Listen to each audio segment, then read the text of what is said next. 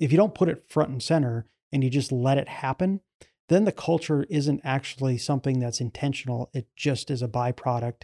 And that's fine uh, for many organizations. But when you're going to lead with your values, you have to make it intentional. Mm-hmm. How have you, say, established uh, these values as a day to day embodiment?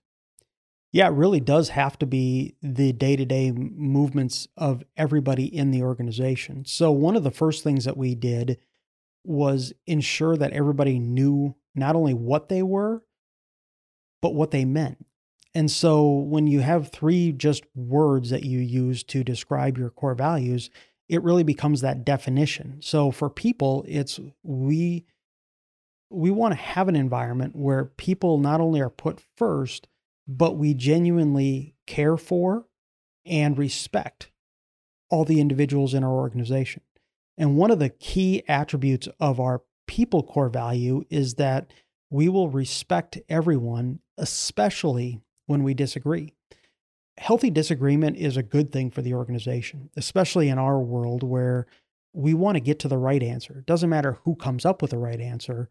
And so creating a, an environment where healthy dialogue, healthy disagreement can occur means that you have to start from a foundation of caring about people and about ensuring that when we disagree, we do so in a respectful manner. Mm-hmm. We do so in a way that acknowledges somebody else's differences and tries to understand where they're coming from. And that's really difficult at times because for anybody who's really passionate about something that, that matters to them, if somebody comes in and, and has a disagreement around that, it's hard not to take it personally. And so we've had to really work around how that looks in the organization. And that starts with just having individual conversations and demonstrating what it looks like to say, I hear you. I understand what you're saying. I do disagree with you. And here's why I disagree and then having that healthy dialogue back and forth. Mm-hmm. Now, I'd be lying in, uh, to say that uh, if uh, that in every conversation where there's disagreement, it goes like that. It doesn't. You know, there are shouting matches at times. There are uh, hurt feelings at times. There are wedges that can be driven out. And so then a part of our core values as a people centric organization is to acknowledge when that happens and own it and say, yeah, we screwed that up. I shouldn't have said what I said. And so, as soon as we recognize it, we want to acknowledge that. And that comes to that personal accountability piece when it comes to our core values. And mm-hmm. that's part of our other, uh, you know, as we look at, at other, the other core values, that growth piece is part of that. We personally and professionally want to grow. We individually and collectively want to grow.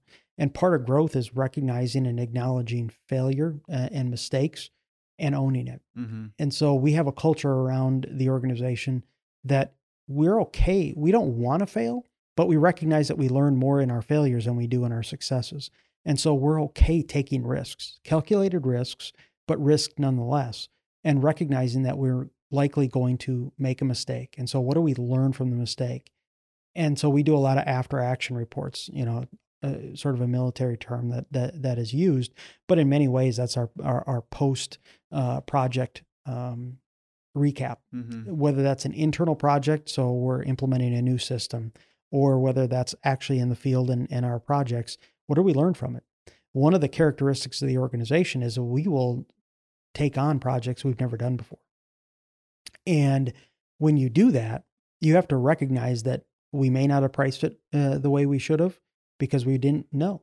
So we bid it the best we with the best data that we could, but because we've never operated a project like that, it may take us longer than we thought, especially early in that project. So if it's only a 4-week project, you're a week behind, you're likely not going to make that all up in in and still have a quality project. So we have to recognize and acknowledge that and say, yeah, what did we learn from it? Mm. We did a massive uh, resort uh, remodel last year and it was a project we had never done before. Many, many buildings. All of our teams typically work in silos, so one uh, crew is out working all year long, and they're just hang. They're just with each other. It's one crew. They get to know each other. They get to know how they work. Well, this one was such a massive project that we ended up having six or seven crews all working together wow. with one primary foreman, that was challenging. It was challenging from a people perspective because they were used to doing it their own way, and now you have one chief instead of multiple, and and, and there were territories around. Well, that's my guy. Why are you talking to my guy, right? And they were, and that was nothing other than that's what they were used to. Mm-hmm. So not only did we have a, a project we'd never done before, but now we've put all of our teams together. And as an organization, in hindsight, we went, yeah, that probably wasn't the smartest thing that we mm. could have mm. done. We maybe should have set this up differently, or at least put some things in motion to ensure that we were paying attention to it. It was a learning experience. So, in that experience, the people side, it, it is that that was a learning experience where maybe the core values didn't shine through as much as you would have liked to seen. Is that what you're saying?